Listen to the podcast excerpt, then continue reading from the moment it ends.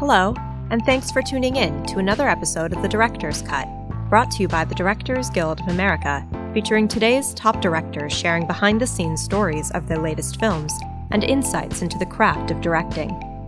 Please take a second to subscribe to our podcasts on iTunes or wherever you get your podcasts.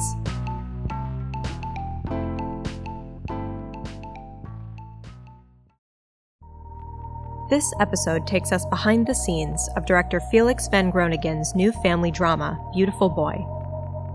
Based on the pair of memoirs by father and son David and Nic Sheff, the film chronicles the heartbreak experienced by a family coping with addiction over many years, including survival, relapse, and recovery.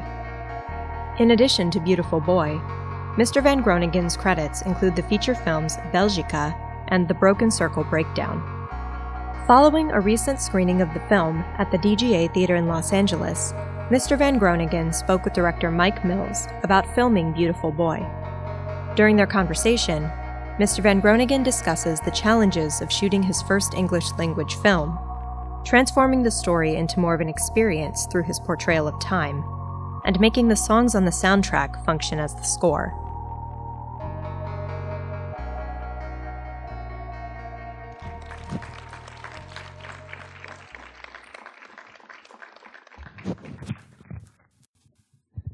Hello, everyone. Um, thanks so much for staying for the Q and A, and Felix, thanks so much for reaching out to me. I'm very honored to be here. Thank um, you. I'll I'll try to get a conversation going, and maybe we'll reach out in the middle for some questions here and there. So, generate questions in your mind. Um, we watched a little bit at the end together just now. And two of my favorite, most beautiful shots are the one where he ODs in the in the bathroom. That amazing horizontality and the light and the way he falls down in the light. Everything about it, I felt like kind of surmised your film to me.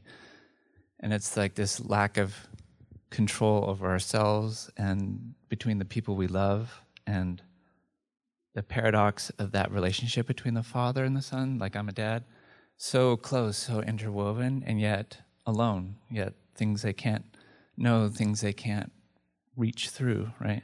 And that really killed me, that part. Um, I know that you have a special relationship with the real people behind this film. Can you talk a little bit about that whole process or how you came to this material and how I learned a little bit today about you have a relationship with them, which was kind of amazing to me. Uh, yeah, so I um, the project was pitched to me, and I um, uh, but but but just the books. So uh, I was part of writing, and um, we developed the whole um, uh, this project. So, but the the producers had the, uh, the rights to the books, and um, they talked to me about it, and I, I was really intrigued. Uh, and very early on, I met with David, both David and Nic. Do, do you all know? So it's two memoirs of the same of Nic's addiction. Yeah. And it's from the father and the son's perspective that you and you guys found a way to blend. Yeah, correct. Um, uh, which was uh, a long journey because it's it's uh, two books. It's a lot of material. Um, they do reference the same things, um, and a couple of the same events occur in both books. But but there are really two points of view, uh, which was what made it so unique and and reading those both memoirs made me you know was really an eye opener in in you know how we look upon addiction still as a moral failure. And I, I have I've seen addiction from nearby my family yet also saw that my family didn't have a way to deal with it. And and so uh, it was a very empathic insight. Um, but but from the beginning on it, it really clicked with David and Nic. Um, they had seen uh, a film that had made Broken Circle Breakdown, which was also how I met the producers, because uh, that film was Oscar nominated in 2014. Um, and and they they they thought it really my style really matched with with their story and and their uh, sensibility. Um, so they gave me a lot of trust. But throughout the process, I kept uh, getting in touch with them. Um, I went over to David's house in Marin County. Uh, he invited me. I stayed a couple of days. We went for long walks and talks. We had long talks. And so, yeah, I really got to be part of this amazing family, and and and by opening up, they they allowed the movie to become so much more authentic. I feel because um, yeah, little things like the artwork you see is Karen's art. Uh, the journal uh, that was drawn, uh, the, the, journal you see that David watches, uh, so Nic's artwork is drawn by uh, Nic's little brother, Jasper. So all those things um, really mattered, I feel, uh, but also just, you know, getting to know him, getting to feel the love that, you know, that is, is amazing in their family. And, and um, I, I got to be part of it, and there, I I actually brought the whole crew then a second time. When I went the second time to their house, I brought the whole crew so they all got to feel this and see this. Yeah. It's amazing that they trusted you so much with something so vulnerable like life and death, really. Um, you know. Does anyone want to ask a question about the, the how related to the material? Or did anyone hear that toughest thing about directing that surprised you? Specific, specifically this movie or he, in real, general? Real quick, in this movie, the, the, gentleman asked, "What was the toughest thing about directing that surprised Felix?" Um, good question. I um, uh, this is my first English language film, uh, bigger budget also, and and I, I, guess the stress that came with that, especially in the leading up, in the prepping this film.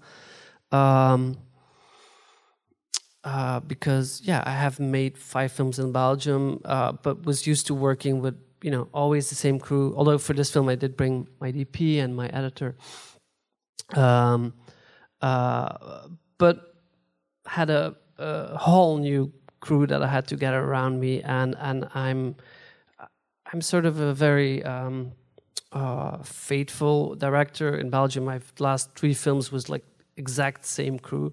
So I, I need to feel comfortable, I think. Um, but but I took time to make this film and, and, to make it mine, to own it. I wrote it. I, um, you know, spent years of really making it mine. And and so by the time we got to shooting, really, I actually felt really comfortable and and um, had a great time. It didn't feel different compared to directing a film back in Belgium the actors were amazing. So the whole, actually, the whole shoot was was um, wasn't a walk in the park because it's a tough subject, but it, there was so much love and uh, dedication from the whole crew um, and focus.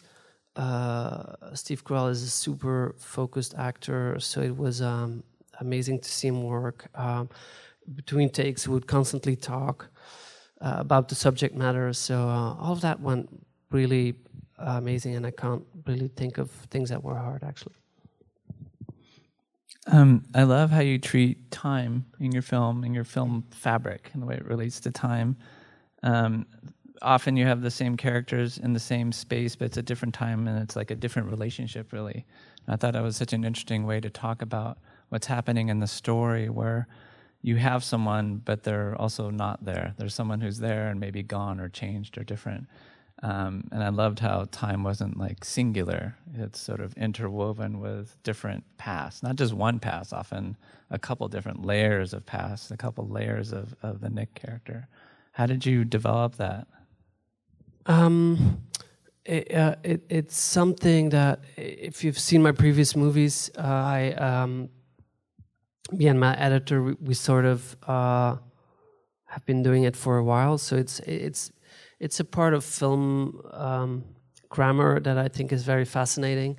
Uh, how far you can go in in creating this uh, logic inside a film that makes sense. Although, like, if you would, uh, and that's the thing. I think if you do it on paper, it doesn't make sense. So it, it is something that, uh, at the heart, is is is is constructed sort of in in in the script. I feel but but um, executed in, in while editing, because you you got to have the ideas. You got to have the idea of those flashbacks, going back in time.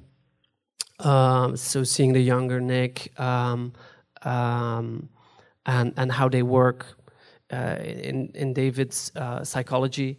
Uh, so he's you know as he's losing his son, he is thinking about their special moments or, or or the promises he made or or he's also examining like where did I go wrong? Um, um, um, so that idea existed from the very beginning. Like I knew we needed it to make this film work to make this film um, an experience instead of just a story.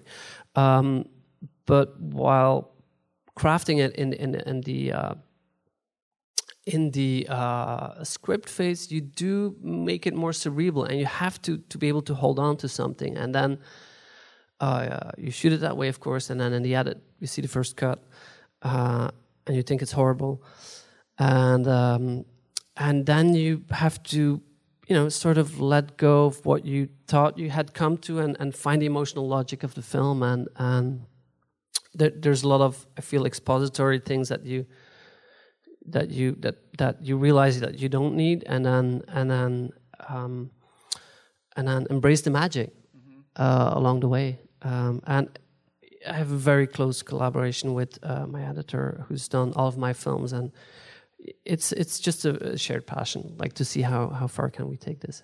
Yeah, to me, it makes it. Um it's like the most cinematic parts of the film too, where it's like something that could be only told in the state of film, like only be told in time. It can only be told with these visual chunks that you're sort of presenting. And it's very different than anything that could be written. You know, if it starts from a written place. Um, th- there's another. Some of my favorite parts were just these kind of waiting passages. Often while they're while Nic has disappeared and they're waiting. There's one about 50 minutes in, and there's one about 85 minutes in where that sunrise sunset is playing, and it ends with an amazing shot of the sprinkler. You return to the sprinkler, and this time it's empty of life. Yeah. And there's no forward motion, um, but there's. I feel like your your your directorial qualities really flourish in those moments because I'm getting such a sense of life and what's happening, and I'm not being forced to think anything, and I'm it reminds me all the times I've waited for someone like in a ICU or something, and it was just very strong. Um, well, thank you, uh, thank you very much. I'm, I'm, also really proud of that section, and um, um, also the way it lands there. Uh, then you have all these shots of the house, and it's it is um, um, the house you lived in through this film, and it's this little paradise that David tried to create for his family, like a safe haven, and then and then it becomes so um, haunted in a sense. And you know, it's it's one of the things when I read the books that that uh, that struck me was how addiction seeped into every fiber of family life, and and um, this through the house, this was a way of of trying to recreate this feeling. Yeah through the depiction of the house, and then you know, eventually it leads up to Nic breaking into the house. Mm-hmm. Yeah, that's true. To me, it kind of seemed like the structure of the film was sort of like intoxicated by relapse itself. You know, it kind of things repeated, uh, history repeated, but also forward motion wasn't super important, or it's kind of like made me distrust it, like you would in in recovery. You know, it's like one day at a time, or you just don't know what's going to happen next. Um, is there another question? Does anyone have a something they'd like to bring to the conversation? Yeah, in the back. The question was um, Felix mentioned addiction in a personal way, something, and did that inform the work, or did that help him with the material?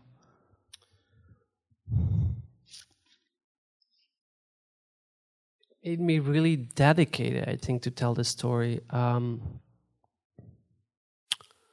um, realizing that we, as a family, didn't have the tools, and then seeing or or learning about this family that that also doesn't have that things that they ha- that things that they have the tools, but but you also see them go through this journey and and realize that there are no easy answers. Um,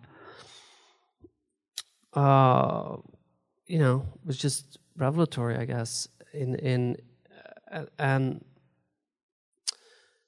just made me feel yeah that I had missed opportunities to try and help people and and and so it's sort of like then doing doing it through this film is a way to make up maybe or yeah um, but yeah I've seen you know, I've seen.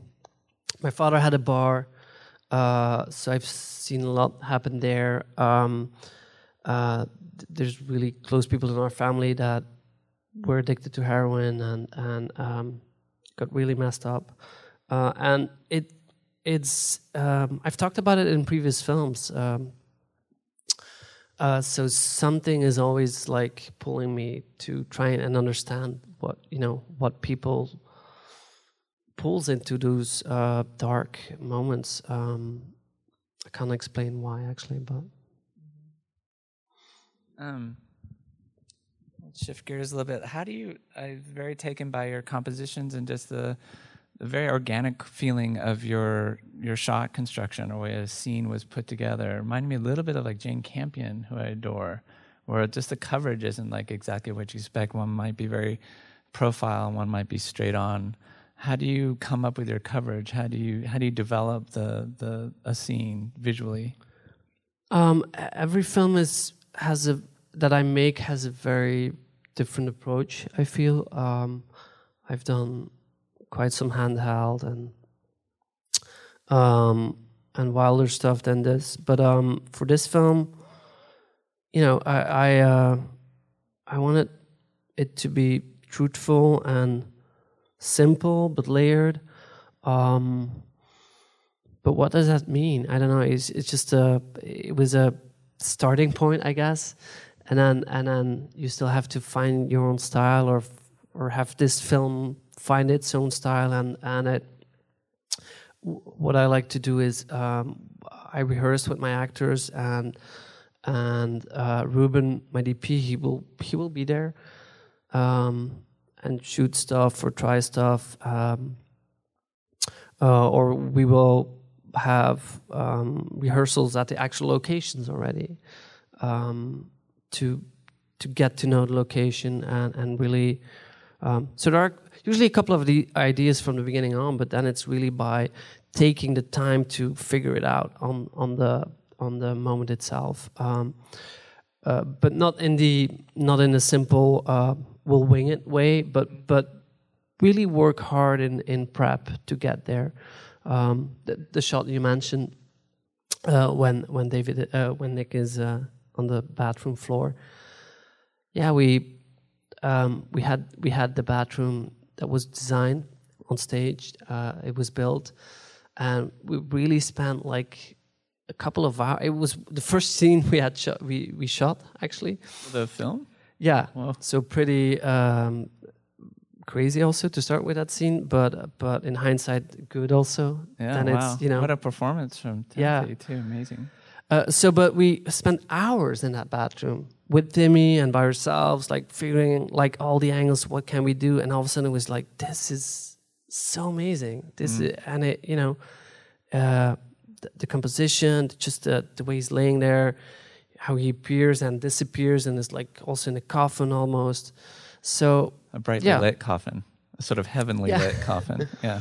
So, I mean, this was the film where we wanted to, uh, yeah, just spend a lot of time on on detail without it being uh, showy, I guess. Yeah, it felt very al dente in a way. It felt very fresh and not overwrought, which I appreciated, especially for the material being so dramatic. And there's so many ways that the, I feel like the film um, really flourished in these kind of non-defined moments, or these very simple moments. Even when the CPR in the car, such a dramatic scene, but somehow it's like very um, you're not like pushed into this scene. Maybe it's partly Timothy's state he's in. Uh, or even one of the other really gorgeous shots is where you boom up into that window where the father's helping him walk down that long hallway. And just the way that booms up and the, the lines in the glass and everything. Um, such an emotional scene, but really very gentle. And I really appreciated that kind of respect. Thank you. Yeah, yeah. I mean, I think I've yeah the way we got there uh, I talked about and and it's uh, um, it's you know making a film is a journey. I feel uh, I love embracing like what you what you you know whatever crosses your path, being open to it and and taking it along to make the film the best possible film. Um, sometimes you know accidents happen and and and and and it, they can really like make your film. Um, the uh, the last shot of the movie, Divine, uh, we actually had a different place where we are going to shoot. We haven't.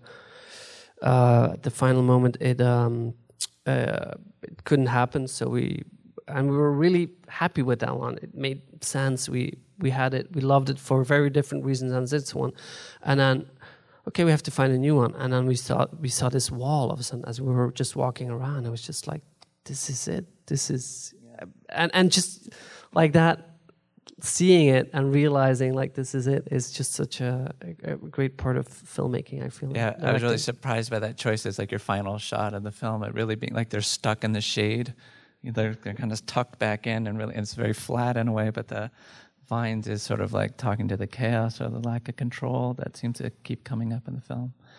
I'm getting the the nod over there. We only have a little bit of time. Does anyone else have a question? You didn't get to ask one yet. So the question was, he has five different, at least five. I feel like actors playing Nic, and how did you pull that off? And uh, just having great casting director, I assume, and, and have them like you know cast a lot of kids uh, and and being lucky I guess I mean Jack Dylan Grazer who plays 12 year old Nic he was also in the movie It so um, he's done some big films but you know I just just seeing the photo and holding it next to Timothy's and, and then seeing like this is amazing um, but I you know in general I also really enjoy working with kids it's um, uh, it's it's for me, it's not that different uh, as working with an actor. Of course, it's a very different level, but it's also just about agreeing on on a certain language that you have to find and um, and a way to get there. Um, so yeah, I really love it. I think I, I, was really lucky with some of the kids that showed up too. So someone asked, what was the hardest part? What was what's the part that like makes you happiest in the whole directing process? Um, um, satisfied feeling. The fact that it's uh, every day is like um, like a challenge. Like you know, there's always something that will go not as planned, and then and then how how do you make it work? And then um, uh, and getting there, I guess you you do always get there at the end of the day. I feel you usually not always, but but um, uh, yeah, having a scene and and um, like you did it in rehearsals and you felt you know you were gonna get somewhere and then you're shooting it and it's just not working all of a sudden you you know you come up with this idea what if you try this? Or or the actor comes with an idea and, and you embrace it and then it starts to work and then you're just you know crying behind your monitor. That's what i want to do every day. Um, is there is anyone yeah there was a question in the back there. Last part. So um, she asking about the score, which she appreciated, and uh, especially the first scene where it was silent, and then when he's looking for the sun, you go to that. Very, I think it's a is it a Nirvana track? You go to a very loud, oh yeah, yeah. very very uh, intense piece. Yeah. Well, so the uh, so yeah, there's only there's no score. There's only existing music that we start to use as score somehow, and um, it was also a process. It was always it was inspired by the books. I knew I always wanted to work with with a very uh, eclectic uh, soundtrack of existing songs. Although I thought, and for a while I also did in post production work with a composer and had a, uh, a soundtrack. Um, um, so, but this idea of the eclectic music found its way into the script writing and into scenes that that. Um, um, that are in the movie with the Nirvana, indeed, where David and Nic are uh, rocking out in the car, and David singing "Beautiful Boy" for um, uh, as a lullaby for uh, little Nic. Um, and then, so in the process of the editing, we were adding songs, and we had a couple of songs and some score, and then, you know, it was okay, but it wasn't bald enough, and it was, um, uh, it was my editor who who like uh, suggested or pushed me rather to try and give it a chance to do it without the score, to throw the score out and to go bolder in the music choices. uh, and that started to really work uh, because um, it forced us to yeah to turn songs into score um, but they were they were connected to to the characters on every level because they you knew they they were into music. Um, David's a rock journalist. Uh, he um, you know they, they, they, you see that they're that it's a shared passion, so it made sense for who they are, and also the way the, the movie is built and flows through time and, and works. Uh, in, in a melancholic way at sometimes and, and works the way memory works so it it became the soundtrack of their lives actually mm-hmm. and then and then um, yeah just these songs that are that really can play out for like seven minutes and and become score is uh, something that we hadn't seen really before in this way and uh, we thought it was really worked really well mm. yeah it worked beautifully i think i'm getting the signal um, okay um, thank you so much for the beautiful film. Thank you, Mike. Yeah, it's really gorgeous. Thank you. Thanks for Thanks coming. everyone for coming.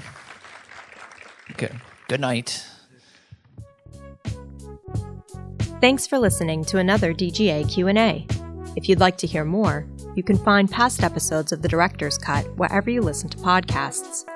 We'll have a lot more for you in the coming weeks as award season approaches, including Q&As from Paul Greengrass, George Tillman Jr., and Joel Edgerton, so be sure to subscribe so you don't miss an episode. If you're enjoying the podcast, please take a moment to rate and review us on iTunes. We'd love to hear your feedback, and you can help fellow cinephiles find the show. Thanks again for listening, and we'll see you next time. This podcast is produced by the Directors Guild of America. Music is by Dan Wally.